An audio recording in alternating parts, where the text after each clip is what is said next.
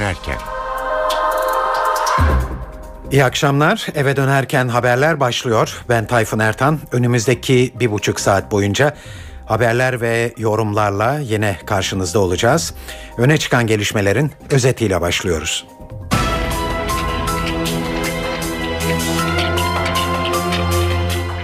Başbakan Erdoğan, A K Parti içinde bazı B D P'li milletvekillerinin dokunulmazlıklarının kaldırılması konusunda duyulan kavgalarla ilgili olarak "Biz kendi içimizce özgürce tartışabiliriz ama parti dışında parti disiplinine uygun hareket etmeliyiz" dedi.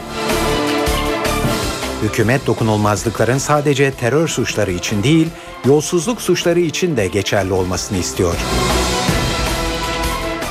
Brüksel'de toplanan NATO Dışişleri Bakanları Türkiye'nin Suriye sınırına Patriot füzeleri yerleştirilmesini onayladı. Gönderilecek batarya sayısı henüz belli değil. Silahlı kuvvetlerde yaşanan intihar ve şüpheli ölümler için özel ekipler görevlendirildi. Dün Şili açıklarında fırtınada batan kuru yük gemisinin ve kıyı emniyet botunun mürettebatını arama çalışmaları devam ediyor. Sabahın ilk ışıklarıyla başlayan çalışmada iki kişinin daha cesedi bulundu. Ve Mısır'da Cumhurbaşkanı Muhammed Mursi'nin yetkilerini artıran kararname ve anayasa taslağına tepkiler devam ediyor. Tahrir Meydanı'nda toplanan göstericiler Başkanlık Sarayı'na yönelince polis müdahale etti.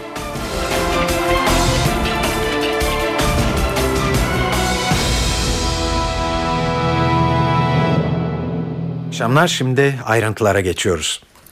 Barış ve Demokrasi Partisi'nden bazı milletvekillerinin dokunulmazlıklarını kaldırmayı amaçlayan fezlekeler siyasetin en sıcak konusu ve bu konuda son birkaç gündür öne çıkan konu Adalet ve Kalkınma Partisi içinde bazı milletvekillerinin duyduğu kaygı. Nitekim Başbakan Erdoğan dün basına kapalı olan istişare toplantısında A K Partili milletvekillerinin dokunulmazlıklar konusundaki nabzını yokladı. Bugün de vardığı sonucu ve bundan sonra nasıl davranılması gerektiğini açıkladı. Erdoğan, partisinin genişletilmiş il başkanları toplantısında "Biz kendi içimizde özgürce tartışabiliriz ama parti dışında parti disiplinine uygun hareket etmeliyiz" dedi. Bu hareketin temelinde değerli arkadaşlarım istişare vardır. Bu hareketin temelinde müşavere vardır, danışma vardır, müzakere vardır.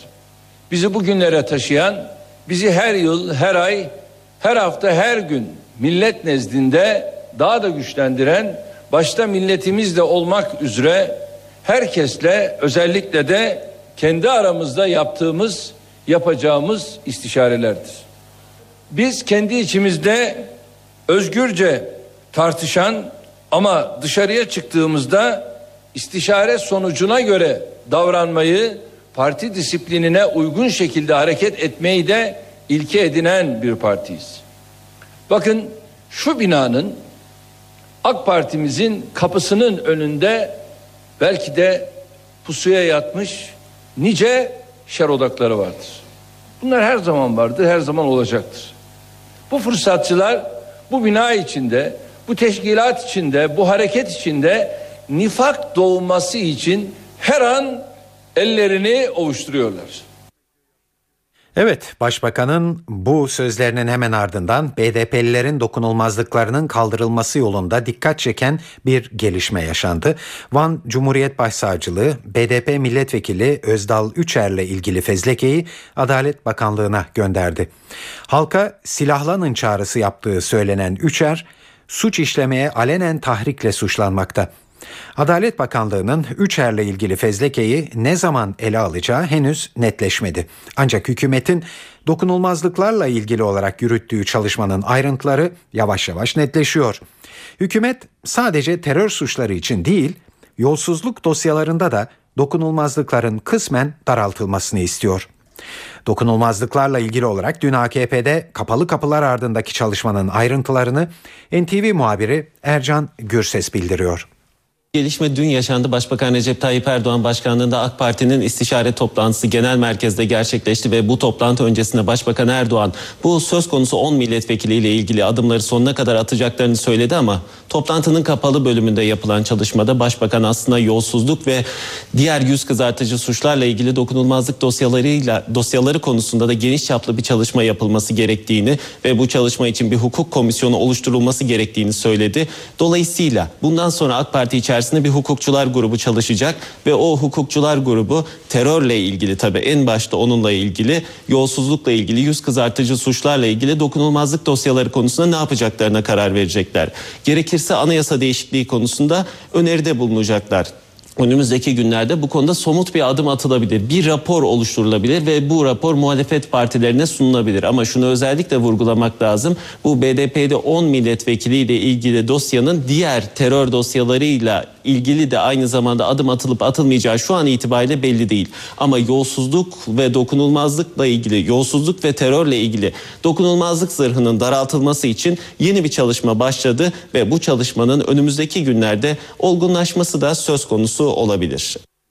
Dokunulmazlıklarla ilgili son bir not ekleyelim. Anayasa Komisyonu Başkanı Burhan Kuzu, dokunulmazlık dosyalarında öncelikler konusunu görüşmek üzere Başbakan Erdoğan ve Meclis Başkanı Cemil Çiçek'ten randevu istediğini açıkladı akşam saatlerinde. Evet, dokunulmazlıklarla ilgili tartışmalarda Başbakan Erdoğan'la Cumhurbaşkanı Abdullah Gül'ün de ters düştüğü bir süredir konuşulmaktaydı. Cumhurbaşkanı Gül bugün bu iddiayla ilgili bir açıklama yaptı ve açıkçası bundan rahatsızım dedi.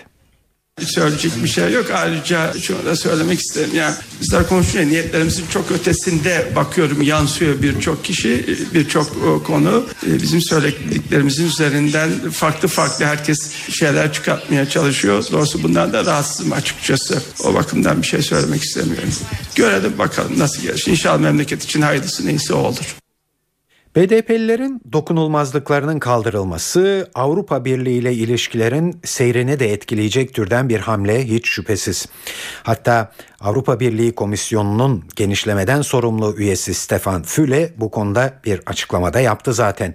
Füle, parlamenter dokunulmazlık ayrımcı olmayan bir temelde herkes için geçerli olmalıdır dedi. Avrupa Birliği'nden gelen bu yöndeki tepkilere Avrupa Birliği Bakanı ve müzakereci Egemen Bağış yanıt verdi.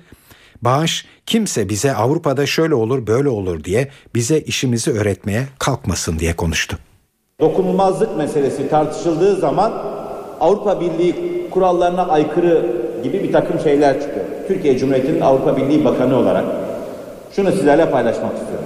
Avrupa'da bırakın şiddeti, terörü destekleyen, onun propagandasının sözcülüğünü yapanları korumak, şiddeti kınamadığı bahanesiyle kapatılmış birçok parti vardır. Kimse kalkıp bize işte Avrupa'da şöyle olur, Avrupa'da böyle olur gibi işimizi öğretmeye kalkmasın. Son birkaç gündür fezlekeler konusunda dikkat çeken konu tabii az önce Başbakan Erdoğan'ın da ifade ettiği üzere A K Parti içindeki tartışmalar. A K P'li bazı milletvekillerinin ve öncelikle Doğu ve Güneydoğu bölgelerinden milletvekillerinin dokunulmazlıkların kaldırılmasının A K P'nin oy kaybına yol açacağını ve siyasetin sınırlarını daraltacağını dile getirdikleri biliniyor. Dün akşamki basına kapalı toplantıda bu kaygılar Başbakan Erdoğan'a iletildi. Partinin şimdi bu kaygıları giderecek şekilde hareket edeceği anlaşılıyor. A K P kulislerindeki değerlendirmeleri Star Gazetesi Ankara temsilcisi Mustafa Kartoğlu'ndan dinliyoruz. O kaygıların giderilmesi konusunda iki nokta çok önemli. Birincisi e, uluslararası alanda kabul edilebilir bir durumun ortaya konulması. Bunun için de yapılanın çok net bir biçimde izah edilmesi.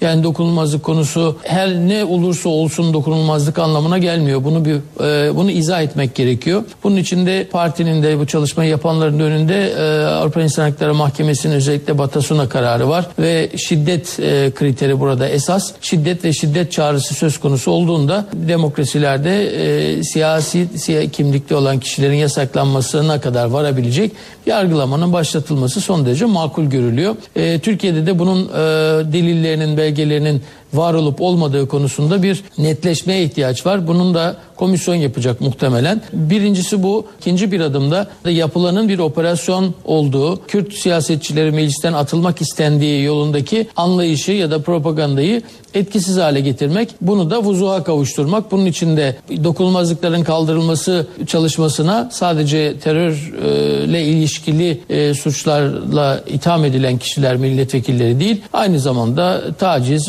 yüz gözartıcı suç, suç, mali bir takım suçlar, yolsuzluk gibi suçlamalarla mecliste fezlekesi olan kişilerin de bu paketin içerisinde yer alması öngörülüyor. Evet, bir değerlendirmeyi de Hürriyet Gazetesi Ankara temsilcisi Metehan Demir'den alacağız. Demir, dokunulmazlıkların kaldırılıp kaldırılmamasını uzun bir süreç olarak görüyor ve AK Parti'yi bu konuda yönlendiren faktörleri şöyle anlatıyor.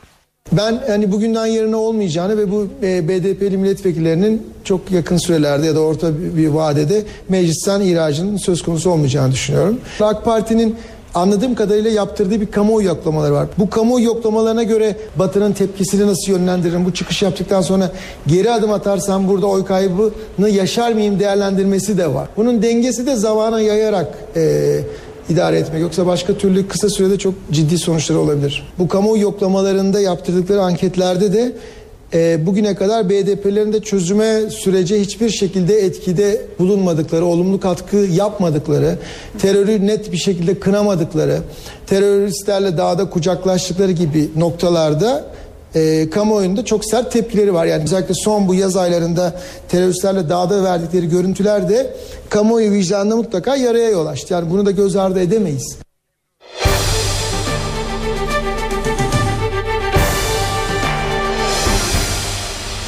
Dün Şile açıklarında fırtınada batan kuru yük gemisinin ve onları kurtarmaya giderken batan kıyı emniyeti botunun mürettebatını arama çalışmaları bugün de devam etti. Sabahın ilk ışıklarıyla başlamıştı çalışma ve iki kişinin daha cesedine ulaşıldı. Arama çalışmalarına helikopterlerle de destek verildi. Ayrıntıları N T V muhabiri Korhan Varol aktarıyor. Çalışmalar aralıksız devam ediyor. Balıkçı, Şiili balıkçı tekneleri de gönüllü olarak bu arama kurtarma çalışmalarına katılmış durumda. Ve sabahtan beri yürütülen çalışmalarda iki kişinin cesedine ulaşıldı. Vatan Rus gemisinin personelini kurtarmak için açılan kıyı emniyeti botunun personeli bunlar. Turgan Sarıboğa ve Kaptan Cemil Özben'in sabah saatlerinde cesetleri çıkartıldı.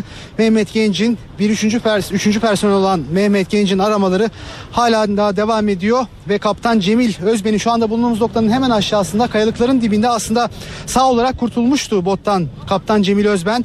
Ancak yukarı çıkamıyordu. İşte orada bir balıkçı devreye girdi. Mümin Akgün, yirmi beş yaşındaki Mümin Akgün aşağı indi kaptanı kurtarmak için. Ancak gelen büyük bir dalga ikisini birden denize aldı. Ve e, yine Mümin Akgün'ü de kurtarma çalışmaları devam ediyor. İstanbul İtfaiyesi de katıldı bu çalışmalara. Kayalıkların ucunda kontrollü bir şekilde emniyete aldıktan sonra kayaların arasında cenazeler aranıyor. Kısaca hatırlayalım dünkü kazayı. Volga Balt isimli e, Rus gemisi hava muhalefeti nedeniyle battı. Şile'de kurtarma teknesinin alabora olmasının ardından ortaya atılan ihmal iddiaları var tabii. Bu iddiaları Kıyı Emniyeti Genel Müdürü Salih Orakçı N T V'de yanıtladı. Görevli ekip yerine bir başka ekibin göreve çağrıldığı iddiasını değerlendiren Orakçı, personelin son derece deneyimli olduğunu ve olayın nedeninin araştırılacağını söyledi. Can siperhane çalışan bir personelimiz ve ekibimiz var. Can kurtarmak için denize açılan her personel yaptığı işin taşıdığı riskin bilincinde olarak göreve çıkar. Dolayısıyla da e, gemi kaptanı da son derece tecrübeli. Bu olayları defalarca yaşamış. E, hatta başarılarından dolayı ödül almış Cemil Kaptan'dır üzerindeki. E, ve bu operasyonda e, çok e, sakin ve rahat bir şekilde dışarıya çıkmayı başarıyor. Ancak bizim de şu anda Ee, anlayamadığımız bir sebepten dolayı e, gemi kayalıklara doğru sürüklenerek parçalanıyor. Dolayısıyla bunu da zaten ekiplerimiz inceleyecek. İnşallah bu konuda da e, ne olduğunu anlayacağız.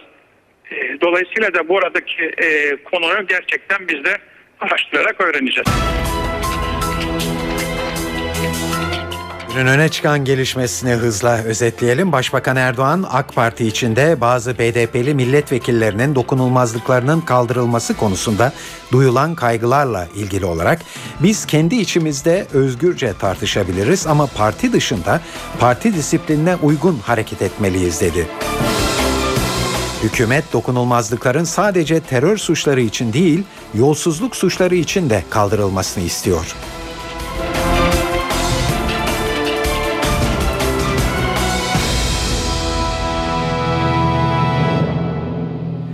Dün Brüksel'de toplanan NATO Dışişleri Bakanları Türkiye'nin Suriye sınırına Patriot füzeleri yerleştirilmesini onayladı. Toplantının ardından kameraların karşısına geçti NATO Genel Sekreteri Anders Fogh-Rasmussen ve ittifakın Suriye'nin kimyasal silah kullanma olasılığıyla ilgili endişelerini ifade etti. Peki bundan sonra süreç nasıl işleyecek Patriot füzeleriyle ilgili olarak?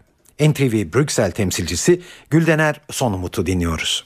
Ay sonuna kadar en az ya Hollanda'dan ya Almanya'dan bir ya da iki Patriot bataryasının Türkiye'ye gelmiş olması öngörülüyor. Çalışmalar bu yönde ilerliyor.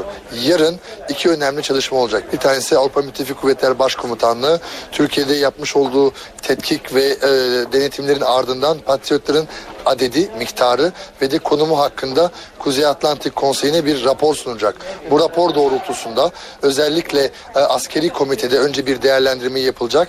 Ardından da evet, önümüzdeki hafta çarşamba günü en geç e, NATO üye ülkelerin büyükelçileri bu konuda karar alacaklar. Şu ana kadar kesinleşmiş rakamlara e, gideceksek Almanya'dan iki adet Patriot gelmesi öngörülüyor. Hollanda'dan da bir adet. Amerika Birleşik Devletleri de özellikle Patriot'a katkıda bulunacağını söyledi. Ancak rakam açıklanmadı. Acaba Amerika Birleşik Devletleri'nin katkısı askerle mi sınırlı olacak yoksa hakikaten elindeki stratejik rezervlerden Patriot verecekmişti. Bu konunun aydınlanması için önümüzdeki salı gününü beklemek gerekiyor. Salı gününe kadar Avrupa Müttefik Kuvvetler Başkomutanlığı Ankara ve Washington arasında sıkı bir pazarlık yapılacak. Ankara özellikle Amerika Birleşik Devletleri'nin de Patriot düzeyinde bir e, katkıda bulunmasını talep ediyor. Patriot olmasa bile TAHAL düzeyinde yani e, füze savunma, geniş çaplı füze savunma sistemiyle destek vermesi öngörülüyor.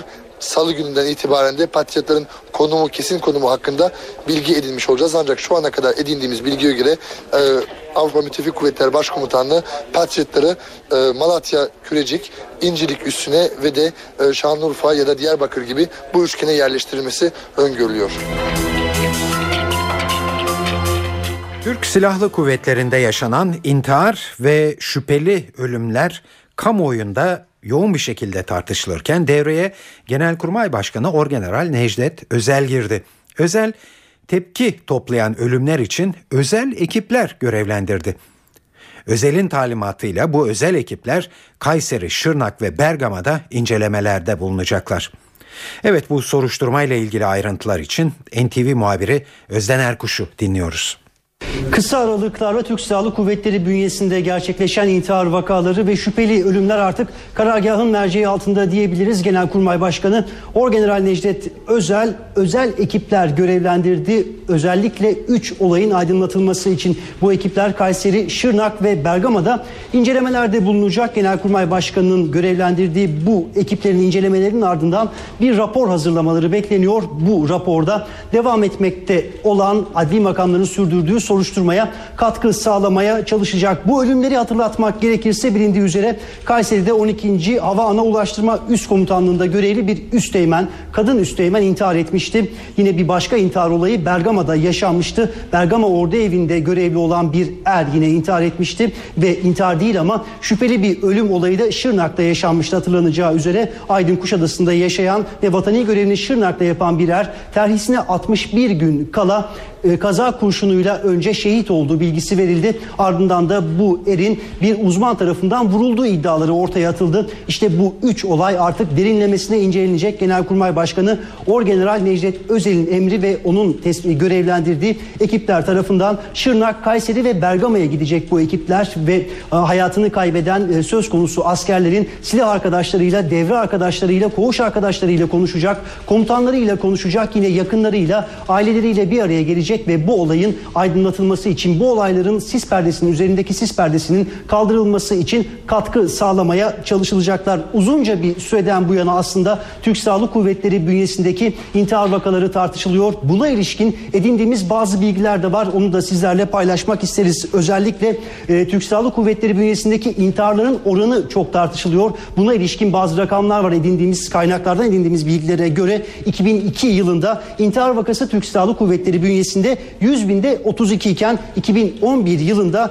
yüz binde on beşe düşürüldüğünü belirtiyor bazı kaynaklar bizlere. Yani bir başka deyişle edindiğimiz bilgilere göre son yılda, son on yılda intiharların miktarının yarı yarıya azaldığı belirtiliyor. Elbette sıklıkla yapılan şehit sayısıyla intihar vakalarının karşılaştırılması olayı, buna ilişkinde bazı veriler var elimizde. Son üç yılda üç yüz yirmi üç askerin şehit olduğu bilgisinin karşılığında intihar eden asker sayısının da iki yüz otuz olduğunu belirtiyor konuştuğumuz kaynaklar.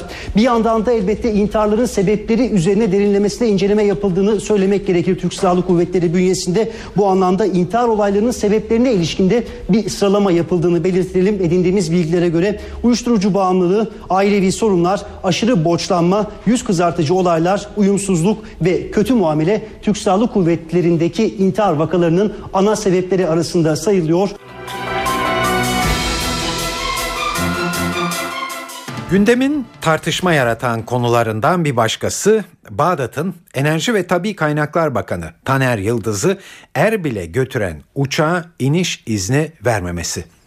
Ankara bu olayı tırnak içinde Bağdat-Erbil hattındaki çatışmanın tezahürü olarak görüyor. Üst düzey bir Dışişleri Bakanlığı yetkilisinin verdiği bilgiye göre Taner Yıldız'ın uçağı için daha önce resmi başvuru yapılmış ve Bağdat'tan izin alınmıştı.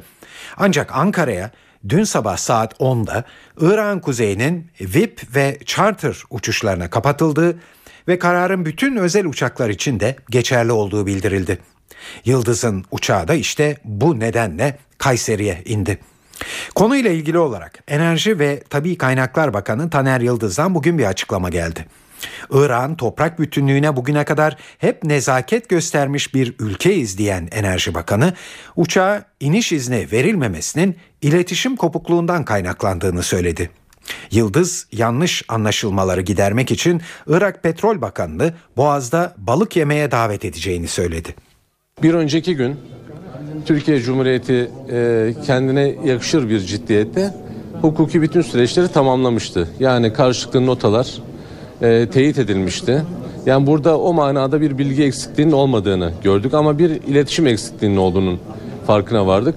Tabii ki e, mahcubiyetlerini telafi etmek isteyeceklerdir. Çünkü onlar bizim kardeşlerimiz. Değerli meslektaşım Petrol Bakanı'na davet ediyorum. Eğer kendileri davet etmesi halinde tabii ki e, onları da değerlendireceğimizi söylüyorum.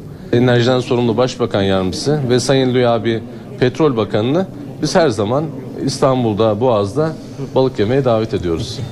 Tabii Taner Yıldız'ın Irak'a gidememesi yakın tarihte yaşanan benzer olayları da akıllara getirmekte.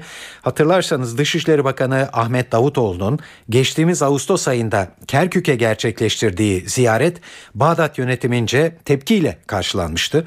Sonra M H P Genel Başkanı Devlet Bahçeli de Ramazan Bayramı'nı Kerkük'te geçirmek istemiş ancak Irak'tan ziyaret için vize alamamıştı.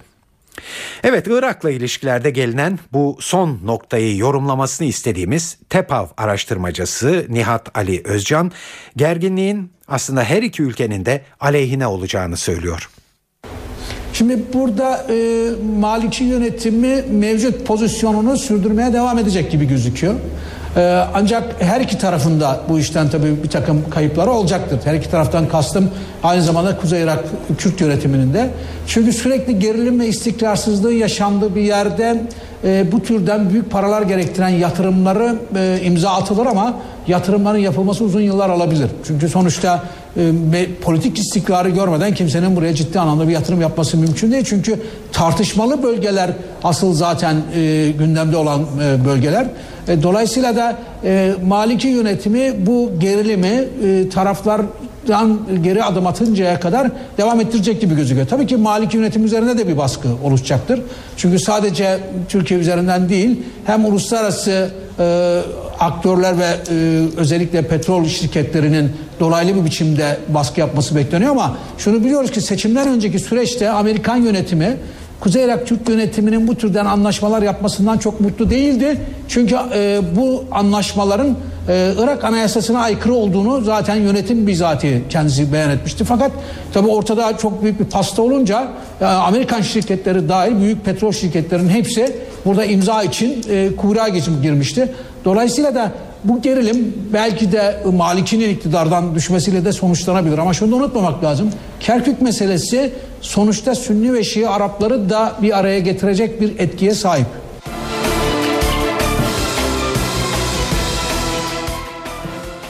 Hileli et ürünleri haberleri Gıda, Tarım ve Hayvancılık Bakanlığı'nı harekete geçirmişe benzer.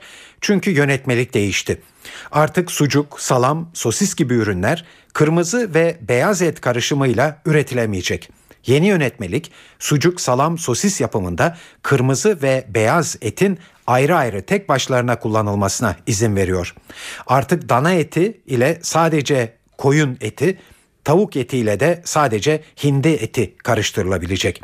Ayrıca hayvanların etleri çıkarıldıktan sonra kemiklerde kalan parçalar sucuk, salam, sosis, döner ve köfte üretiminde kullanılamayacak. Et ürünlerinin etiketlerinde yüzde yüz dana eti gibi ifadeler de kullanılamayacak, karışım oranları etikete konulmayacak.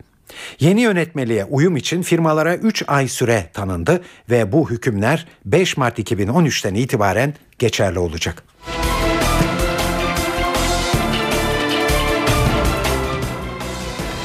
Hükümet sosyal güvenlikle ilgili yeni bir yasa tasarısı hazırladı. Meclise sunulan bu tasarı iki milyondan fazla kişiyi ilgilendiren yeni haklar getiriyor. Örneğin erkek öğrenciler ve gazilerin sağlık hizmetlerinden daha fazla yararlanması için kapsam genişletiliyor. Ayrıca Bağkur'a prim borcu olan bazı sigortalıların borçları da silinecek. Düzenleme ile ilgili ayrıntıları Ankara muhabirlerimizden Ahmet Ergen'den dinliyoruz. Meclise sunulan sosyal güvenlik değişiklik tasarısı üç alanda önemli yenilikler getiriyor. sekiz maddelik yasa tasarısının ilk maddesi yılbaşında başlayan zorunlu genel sağlık sigortası uygulamasının öğrencilerin sağlık sigortasında yarattığı baş, boşluğu kapatıyor. Tasarı liseyi bitirip üniversiteyi kazanan öğrencilerin üniversiteye kaydını yaptırana kadar olan dönemdeki sağlık primi ödeme yükümlülüğüne kolaylık getiriyor. Üniversiteyi kazanan öğrenciler yirmi yaşını aşmamak şartıyla ve yüz yirmi gün süreyle anne ve babalarının sağlık sigortasından yararlanmaya devam edecek. Uygulama yaklaşık bir buçuk milyon erkek öğrenciyi kapsıyor. Bağkur'a borcu olduğu halde başkaları üzerinden sağlık hizmeti alanların borçları Sosyal Güvenlik Kurumu'na açılan davalardan vazgeçmek şartıyla silinecek. Bu imkandan da dört yüz bin kişi yararlanacak. Kamudan emekli olup yine kamuda çalışmaya devam edenlerin biriken prim borçlarına da ödeme kolaylığı getiriliyor. Terörle mücadeleye katılan gaziler, Kore, Kıbrıs ve İstiklal Savaşı gazisi olarak şeref aylığı alanlar ve eşleri seks zincirine bağlı olmadan istedikleri özel hastanede ücretsiz sağlık hizmeti alabilecek. Bunların özel hastanelerdeki ek sağlık harcamalarını da devlet karşılayacak. Tasarı Sosyal Güvenlik Kurumu'na üç bin dokuz yüz altmış dokuz yeni personel alınmasını da öngörüyor. Ahmet Ergen, N T V Radyo Ankara. Evet, para ve sermaye piyasalarında bugün neler oldu? Şimdi ona bakalım. C N B C'den Benel Hızarcı anlatıyor. Piyasalarda olumlu bir gün daha geride kaldı. Hafta ortasına geldiğimizde borsada rekorların devam ettiğini görüyoruz. Yaklaşık on gündür yükseliş aralıksız devam ediyor. Rally ile birlikte endeks yetmiş altı bin puan seviyesini aştı. Bugün yüzde sıfır virgül altmış sekizlik primle yetmiş altı bin otuz sekiz puandan yeni bir rekor seviyeden kapandı. Faizlerdeki düşüşün bu son on gündeki ralliye destek verdiğini söylemeliyiz. Çünkü gösterge bileşikte yeni tarihi dip seviyeler test edildikçe borsada da yeni rekorlar kırılıyor. E, gösterge faiz yüzde beş virgül yetmiş seviyesine kadar gerilemişti. E, bugün kapanış yüzde beş virgül seksen ikiden oldu. Bono piyasasında sınırlı bir kar satışı olduğunu söyleyebiliriz. Dışarıdaki havada içerideki bu olumlu e, havaya destek veriyor. E, dün de dış piyasalarda çok olumsuz bir kapanış görmemiştik. Bugüne baktığımızda sabah Çin'den gelen olumlu haberler, yeni Çin yönetiminin büyümeye öncelik verilebilir açıklamaları zaten küresel borsalarında güne pozitif başlamasına neden olmuştu. Avrupa tarafında şimdilik negatif bir gündem maddesi olmaması, Yunanistan konusunun son gelişmelerle birlikte biraz daha gündemden düşmesi piyasaları rahatlatmış durumda ve özellikle Euro'ya da destek vermiş durumda. Amerika'da bilindiği gibi mali uçurum süreciyle ilgili haber akışı izleniyor ama orada henüz bir net gelişme yok. E, dikkatler de yavaş yavaş Cuma gününe doğru tarım dışı istihdam raporuna çevrilecek gibi e, gözükmekte. Dolar T L'ye bakarsak bugün bir yetmiş sekiz ellinin de altına bir gerileme izledik. Euro bir otuz birin üzerindeyken içeride de Dolar T L'de bir e, geri çekilme oldu. E, gün sonuna doğru Euro doların bir otuz birin altına doğru inmesiyle birlikte Dolar Türk Lirası da günü bir yetmiş sekiz yetmişten kapattı.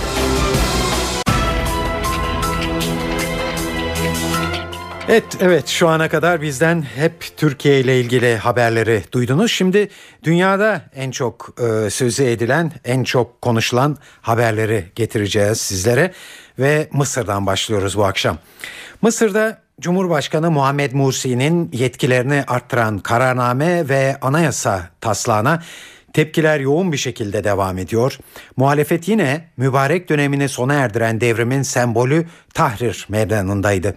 Tahrir'deki göstericilerden bir grup bir süre sonra Cumhurbaşkanı Mursi'nin ofis olarak kullandığı başkanlık sarayına yöneldi. Sarayın birkaç yüz metre ötesine kurulan polis barikatlarını aşan muhalifler başkanlık sarayı duvarları önünde eylem yaptı. Konuşma hakkımız elimizden alınacak. Konuşabileceğimiz bir mahkeme olmayacak. Biz otuz yıl boyunca ihanete uğradık. Mursi'ye inanmıyoruz. Oturduğu o koltuktan ayrılmayacak. Müslüman kardeşler hep bu noktaya ulaşmak istedi. Evet, bir süre sonra göstericilere müdahale edildi. Güvenlik güçleri göz yaşartıcı gaz kullandı. Tansiyonun yükselmesi üzerine Muhammed Mursi'nin saraydan ayrıldığı haberi de geldi. Muhalif eylemlere Mısır basınından da destek var. Basına yönelik kısıtlamaları protesto eden ülkenin önde gelen yirmi üç gazetesi dün bir günlük greve gitti. Gazetelerin çıkmaması ve televizyonların ekran karartması Müslüman kardeşlerin Mısır halkının özgürlüğü ve hakları üzerine yaydığı korku dalgasına karşı bir protestodur.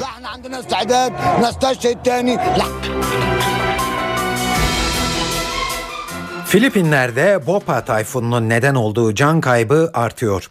Ülkenin güneyindeki Mindanao adasını vuran tayfunda ölenlerin sayısı iki yüzü aştı. Yetkililer yüzlerce kişinin de kayıp olduğunu belirtiyor. Tayfun nedeniyle köprüler, evler, ağaçlar yıkıldı, birçok köye ulaşılamıyor. Tahliye merkezlerinde toplanan yaklaşık doksan bin kişi içinse gıda, su ve giysi gereksinimi var. Bölgede okullar kapalı, uçak ve gemi seferleri de iptal edilmiş durumda. Mindanao adasında geçen yılda Vaşi tayfunu nedeniyle bin beş yüz kişi yaşamını yitirmişti.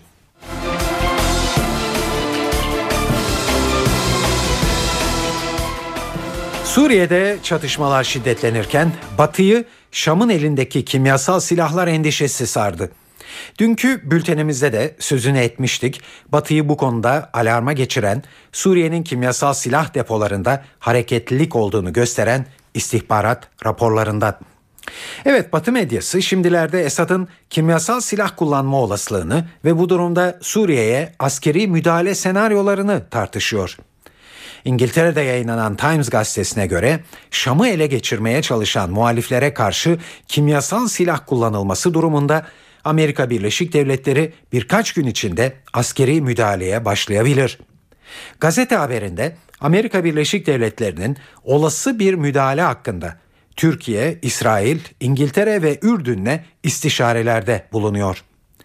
Times, operasyona karar verilmesi durumunda Suriye'de uçuşa yasak bölge oluşturulacağını, bölgeye özel birliklerin sevk edileceğini ve bu birliklere yetmiş beş bin askerin destek vereceğini yazıyor. Fransız basınına göre de Suriye'deki kimyasal silahlara yönelik operasyon planlanmakta. Operasyonların Libya'dakine benzer çok uluslu bir koalisyon gücü tarafından yürütüleceği iddia ediliyor. Bu gücün içinde Fransa'nın dışında Amerika Birleşik Devletleri, İngiltere ve Türkiye'nin de bulunduğu bazı NATO ülkeleri ve Ürdün gibi bazı Arap ülkelerinin de yer alacağı tahmin edilmekte.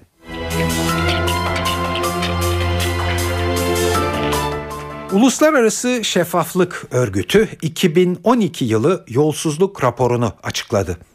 yüz yetmiş altı ülkenin değerlendirildiği bu raporda Danimarka, Finlandiya ve Yeni Zelanda yolsuzluğun en az görüldüğü ülkeler olarak belirlendi. Türkiye ise geçen yıla göre iki sıra yükselerek elli dördüncü geldi. Kamu sektöründe en fazla yolsuzluğun tespit edildiği ülkelerin başındaysa Somali, Afganistan ve Kuzey Kore geliyor. Listede Almanya on üç, Japonya on yedi ve Amerika Birleşik Devletleri de on dokuzuncu sırada yer buldu. Yolsuzluk raporu Birleşmiş Milletler, Avrupa Birliği, Dünya Bankası ve Ekonomik İşbirliği ve Kalkınma Örgütü O E C D'nin işbirliğiyle hazırlanıyor.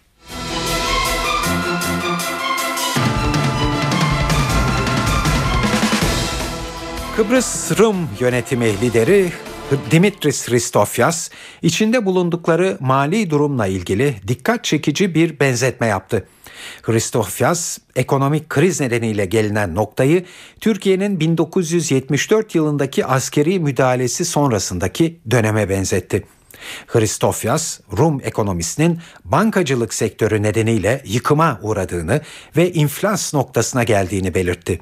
Christofias, I M F, Dünya Bankası ve Avrupa Birliği tarafından hazırlanan kredi paketini imzalamaktan başka çare kalmadı dedi.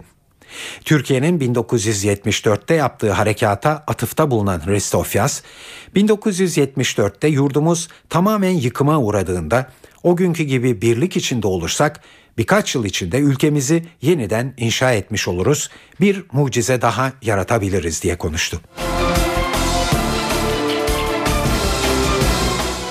İtalyan bilim adamları bağırsak tümörünü nefes yoluyla teşhis eden bir test geliştirdi.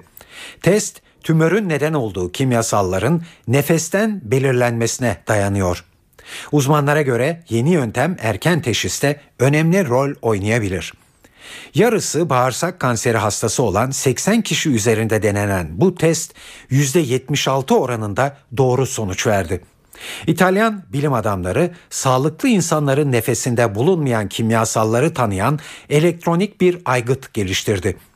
Araştırmalar sürerken uzmanlar testin bağırsak kanserinin erken teşhisinde önemli rol oynayacağını belirtiyorlar. Ayrıca tüberküloz, diyabet ve diğer kanser türlerini yine nefes yoluyla teşhis edilebilmesi için çalışmalar yapılmakta. NASA, Mars gezegeninin gizemini çözmeye kararlı. Ağustos ayında Mars'a inen iki buçuk milyar dolarlık keşif aracı Curiosity'nin ardından kızıl gezegene bir ağaç daha yollanacak. Curiosity'den ilham alarak tasarlanacak olan bu yeni aracın iki bin yirmide yola çıkması planlanıyor. Curiosity'nin başarıyla Mars'a inmesini sağlayan süpersonik paraşütler bu tasarımda da yer alacak. Ancak daha farklı deneyler yapılabilmesi için yeni aletlerle donatılacak. NASA'nın Mars programına ağırlık vermesinin nedeni Curiosity'nin oldukça başarılı bir araştırma yürütüyor olması. dört ay içinde Mars'tan çok sayıda fotoğraf gönderen Curiosity, geçtiğimiz aylarda bir nehrin izine de rastlamıştı. Bugüne kadar yapılan en gelişmiş uzay keşif aracı olarak tanımlanan Curiosity, kızıl gezegende yaşam için uygun olup ortam olup olmadığını araştırmakta.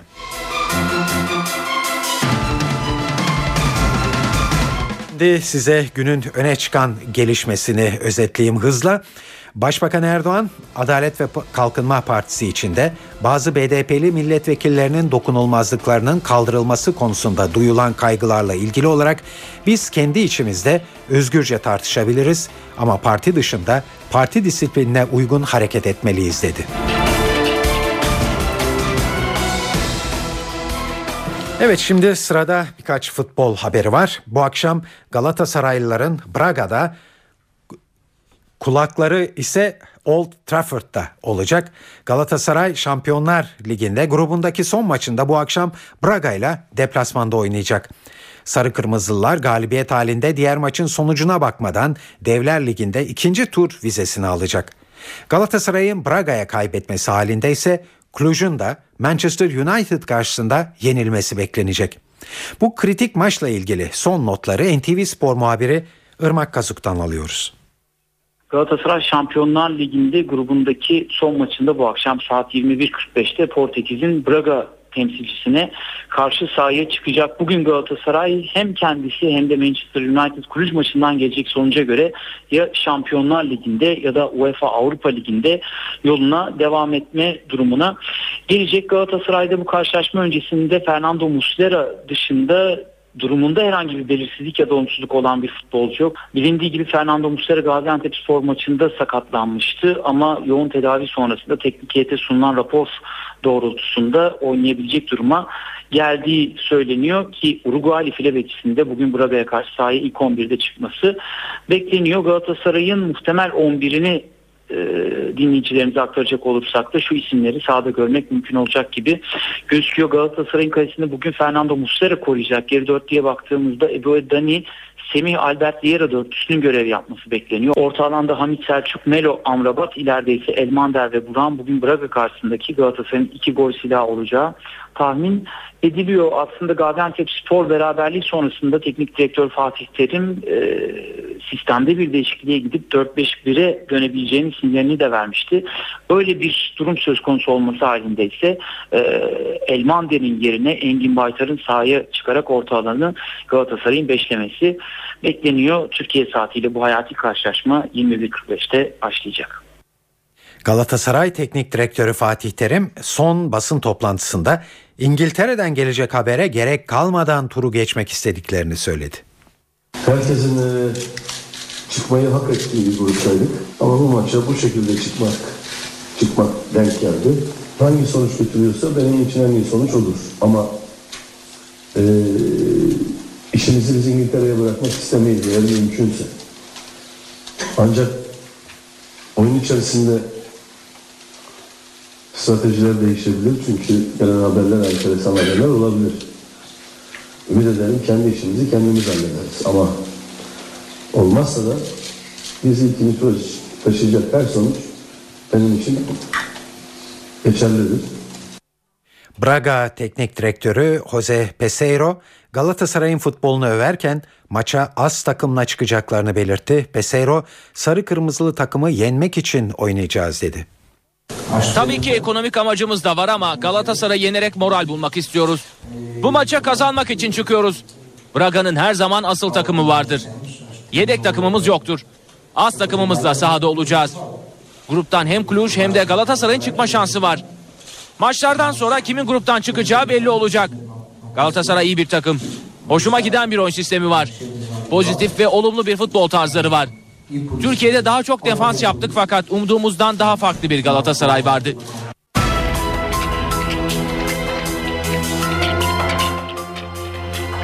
Bakan Erdoğan, A K P içinde bazı B D P'li milletvekillerinin dokunulmazlıklarının kaldırılması konusunda duyulan kaygılarla ilgili olarak biz kendi içimizde özgürce tartışabiliriz ama parti dışında parti disiplinine uygun hareket etmeliyiz dedi. Hükümet dokunulmazlıkların sadece terör suçları için değil, yolsuzluk suçları için de kaldırılmasını istiyor. Brüksel'de toplanan NATO Dışişleri Bakanları Türkiye'nin Suriye sınırına Patriot füzeleri yerleştirilmesini onayladı. Gönderilecek batarya sayısı henüz belli değil.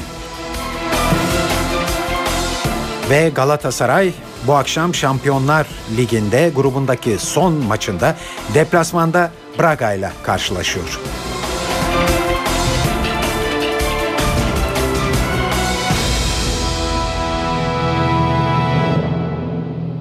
Barış ve Demokrasi Partisi'nden bazı milletvekillerinin dokunulmazlıklarını kaldırmayı amaçlayan fezlekeler siyasetin en sıcak konusu olmaya devam ediyor ve bu konuda son birkaç gündür öne çıkan konu A K Parti içinde bazı milletvekillerinin duyduğu kaygı. Nitekim Başbakan Erdoğan dün basına kapalı istişare toplantısında bu A K P'li milletvekillerinin dokunulmazlıklar konusunda nabzını tuttu. Bugün de vardığı sonucu ve bundan sonra nasıl davranılması gerektiğini açıkladı. Erdoğan, partisinin genişletilmiş il başkanları toplantısında biz kendi içimizde özgürce tartışabiliriz ama parti dışında parti disiplinine uygun hareket etmeliyiz dedi. Bu hareketin temelinde değerli arkadaşlarım istişare vardır.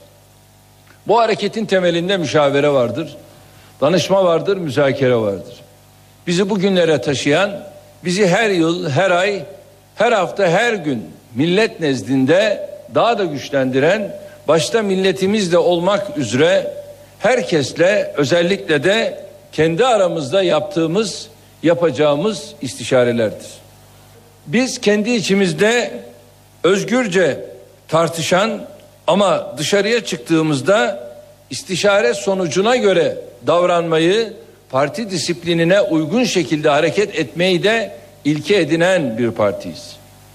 Bakın, şu binanın, AK Parti'mizin kapısının önünde belki de pusuya yatmış nice şer odakları vardır. Bunlar her zaman vardır, her zaman olacaktır. Bu fırsatçılar bu bina içinde, bu teşkilat içinde, bu hareket içinde nifak doğması için her an ellerini ovuşturuyorlar. Dokunulmazlıkların kaldırılması yolunda dikkat çeken bir gelişme yaşandı bugün. Van Cumhuriyet Başsavcılığı, B D P Milletvekili Özdal Üçer'le ilgili bir fezlekeyi Adalet Bakanlığı'na gönderdi. Halka silahlanın çağrısı yaptığı söylenen Üçer, suç işlemeye alenen tahrikle suçlanmakta. Adalet Bakanlığı'nın Üçer'le ilgili fezlekeyi ne zaman ele alacağı henüz netleşmedi. Ancak hükümetin dokunulmazlıklarla ilgili yürüttüğü çalışmanın ayrıntıları yavaş yavaş belli oluyor. Hükümet sadece terör suçları için değil, yolsuzluk dosyalarının da dokunulmazlıkların kısmen daraltılmasına neden olmasını istiyor. Dokunulmazlıklarla ilgili olarak dün A K P'de kapalı kapılar ardındaki çalışmanın ayrıntılarını N T V muhabiri Ercan Gürses'ten dinliyoruz. Gelişme dün yaşandı. Başbakan Recep Tayyip Erdoğan başkanlığında AK Parti'nin istişare toplantısı genel merkezde gerçekleşti ve bu toplantı öncesinde Başbakan Erdoğan bu söz konusu on milletvekiliyle ilgili adımları sonuna kadar atacaklarını söyledi ama toplantının kapalı bölümünde yapılan çalışmada Başbakan aslında yolsuzluk ve diğer yüz kızartıcı suçlarla ilgili dokunulmazlık dosyalarıyla dosyaları konusunda da geniş çaplı bir çalışma yapılması gerektiğini ve bu çalışma için bir hukuk komisyonu oluşturulması gerektiğini söyledi. Dolayısıyla bundan sonra AK Parti içerisinde bir hukukçular grubu çalışacak ve o hukukçular grubu terörle ilgili, tabii en başta onunla ilgili, yolsuzlukla ilgili, yüz kızartıcı suçlarla ilgili dokunulmazlık dosyaları konusunda ne yapacaklarına karar verecekler. Gerekirse anayasa değişikliği konusunda öneride bulunacaklar. Önümüzdeki günlerde bu konuda somut bir adım atılabilir. Bir rapor oluşturulabilir ve bu rapor muhalefet partilerine sunulabilir. Ama şunu özellikle vurgulamak lazım. Bu B D P'de on milletvekiliyle ilgili dosyanın diğer terör dosyalarıyla ilgili de aynı zamanda adım atılıp atılmayacağı şu an itibariyle belli değil. Ama yolsuzluk ve dokunulmazlıkla ilgili, yolsuzluk ve terörle ilgili dokunulmazlık zırhının daraltılması için yeni bir çalışma başladı ve bu çalışmanın önümüzdeki günlerde olgunlaşması da söz konusu olabilir. Evet, bu konuda son bir not ekleyelim. Anayasa Komisyonu Başkanı Burhan Kuzu, dokunulmazlık dosyalarında öncelikler konusunu görüşmek üzere Başbakan Erdoğan ve Meclis Başkanı Cemil Çiçek'le görüşeceğini açıkladı. Evet, son birkaç gündür fezlekeler konusunda dikkat çeken konu, tabii az önce Başbakan Erdoğan'ın da ifade ettiği üzere A K P içindeki tartışmalar. Parti içinde bazı milletvekillerinin kaygıları var dokunulmazlıklarının kaldırılması konusunda. Ama partinin şimdi bu kaygıları giderecek şekilde harekete geçeceği anlaşılıyor. A K P kulislerindeki değerlendirmeleri Star gazetesi Ankara temsilcisi Mustafa Kartoğlu'ndan dinliyoruz. O kaygıların giderilmesi konusunda iki nokta çok önemli. Birincisi e, uluslararası alanda kabul edilebilir bir durumun ortaya konulması. Bunun için de yapılanın çok net bir biçimde izah edilmesi.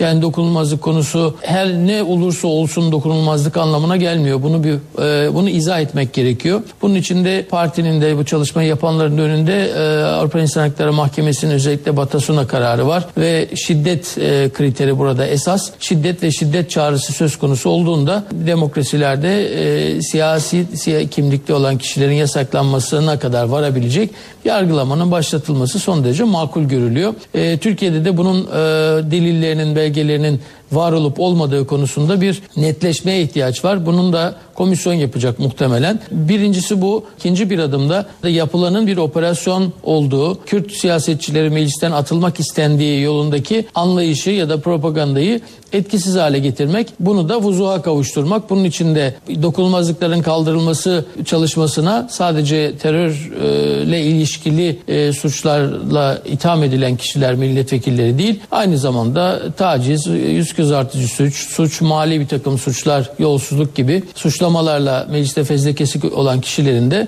bu paketin içerisinde yer alması öngörülüyor.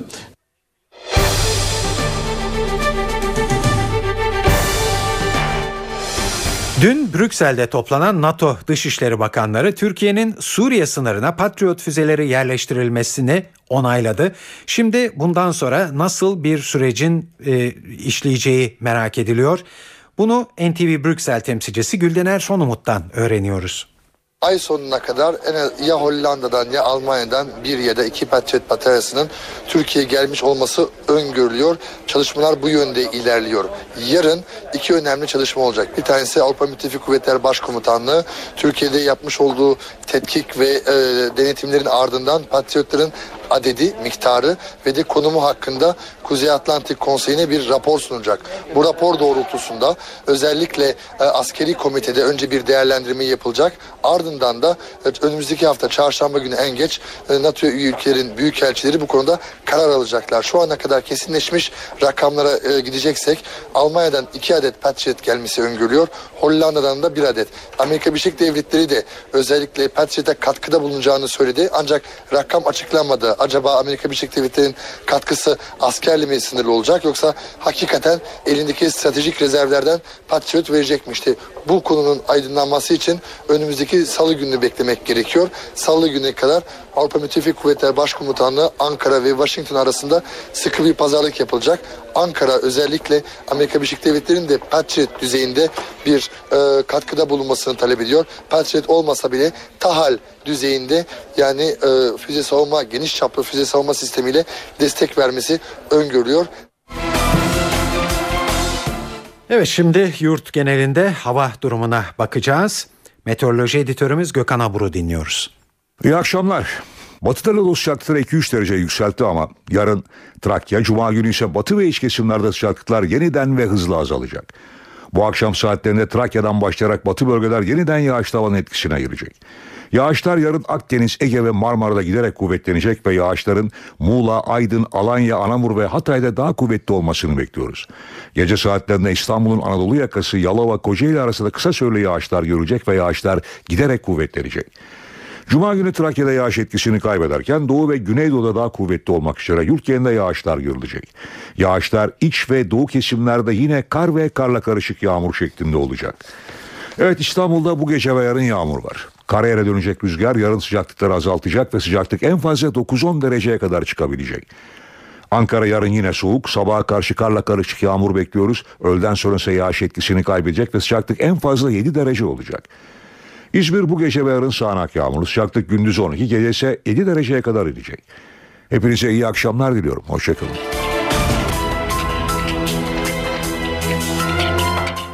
Evet, bir son dakika gelişmeyle başlayalım isterseniz. Belediyeler yasasını hatırlayacaksınız. Bazı e, şehirlerin büyükşehir belediyesi statüsü kazanmasına. Evet, bu yasa Cumhurbaşkanı Abdullah Gül tarafından onaylandı.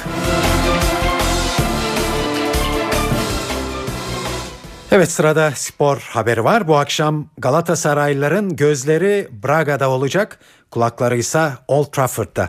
Galatasaray Şampiyonlar Ligi'nde grubundaki son maçında bu akşam Braga ile deplasmanda oynayacak. Sarı Kırmızılılar galibiyet halinde diğer maçın sonucuna bakmadan Devler Ligi'nde ikinci tur vizesini alacak. Galatasaray'ın Braga'ya kaybetmesi halinde ise Cluj'un da Manchester United karşısında yenilmesi beklenecek.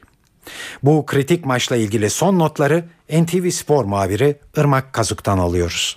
Galatasaray Şampiyonlar Ligi'nde grubundaki son maçında bu akşam saat yirmi bir kırk beşte Portekiz'in Braga temsilcisine karşı sahaya çıkacak. Bugün Galatasaray hem kendisi hem de Manchester United kulüp maçından gelecek sonuca göre ya Şampiyonlar Ligi'nde ya da UEFA Avrupa Ligi'nde yoluna devam etme durumuna gelecek. Galatasaray'da bu karşılaşma öncesinde Fernando Muslera dışında durumunda herhangi bir belirsizlik ya da olumsuzluk olan bir futbolcu yok. Bilindiği gibi Fernando Muslera Gaziantepspor maçında sakatlanmıştı ama yoğun tedavi sonrasında teknik heyete sunulan rapor doğrultusunda oynayabilecek duruma geldiği söyleniyor ki Uruguaylı file bekçisinin de bugün Braga'ya karşı sahaya ilk on birde çıkması bekleniyor. Galatasaray'ın muhtemel on birini dinleyicilerimize aktaracak olursak da şu isimleri sahada görmek mümkün olacak gibi gözüküyor. Galatasaray'ın kalesinde bugün Fernando Muslera koruyacak. Geri dörtlüye baktığımızda Ebu Dani, Semih Albert Liera dörtlüsünün görev yapması bekleniyor. Orta alanda Hamit Selçuk, Melo, Amrabat, ileride ise Elmander ve Burhan bugün Braga karşısındaki Galatasaray'ın iki gol silahı olacağı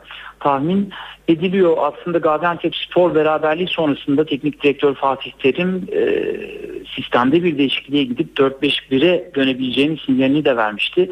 Öyle bir durum söz konusu olması halinde ise e, Elmander'in yerine Engin Baytar'ın sahaya çıkarak orta alanı Galatasaray'ın beşlemesi bekleniyor. Türkiye saatiyle bu hayati karşılaşma yirmi bir kırk beşte başlayacak. Evet, Galatasaray Teknik Direktörü Fatih Terim son basın toplantısında İngiltere'den gelecek habere gerek kalmadan turu geçmek istiyoruz diye konuştu.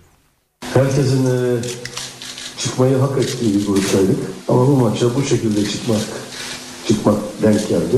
Hangi sonuç götürüyorsa benim için en iyi sonuç olur ama e, işimizi biz İngiltere'ye bırakmak istemeyiz eğer mümkünse. Ancak oyun içerisinde stratejiler değişebilir çünkü gelen haberler, enteresan haberler olabilir.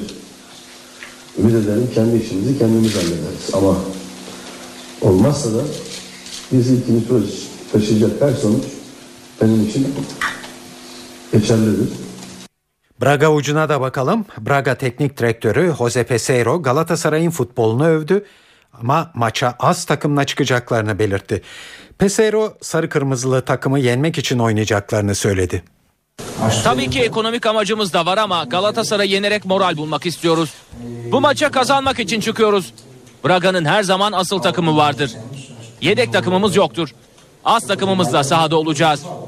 Gruptan hem Cluj hem de Galatasaray'ın çıkma şansı var. Maçlardan sonra kimin gruptan çıkacağı belli olacak. Galatasaray iyi bir takım. Hoşuma giden bir oyun sistemi var. Pozitif ve olumlu bir futbol tarzları var. Türkiye'de daha çok defans yaptık fakat umduğumuzdan daha farklı bir Galatasaray vardı. Evet, bir hatırlatalım son bir not olarak burada. E, Braga'daki maç saat yirmi bir kırk beşte başlayacak ve bu karşılaşmayı N T V Radyo'dan canlı olarak dinleyebileceksiniz.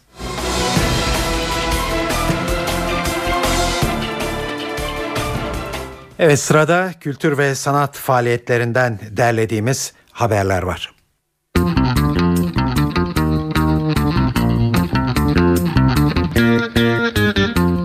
Cemal Reşit Bey Konser Salonu bu akşam özel bir gösteri sunacak olan Rus bale yıldızlarını ağırlayacak.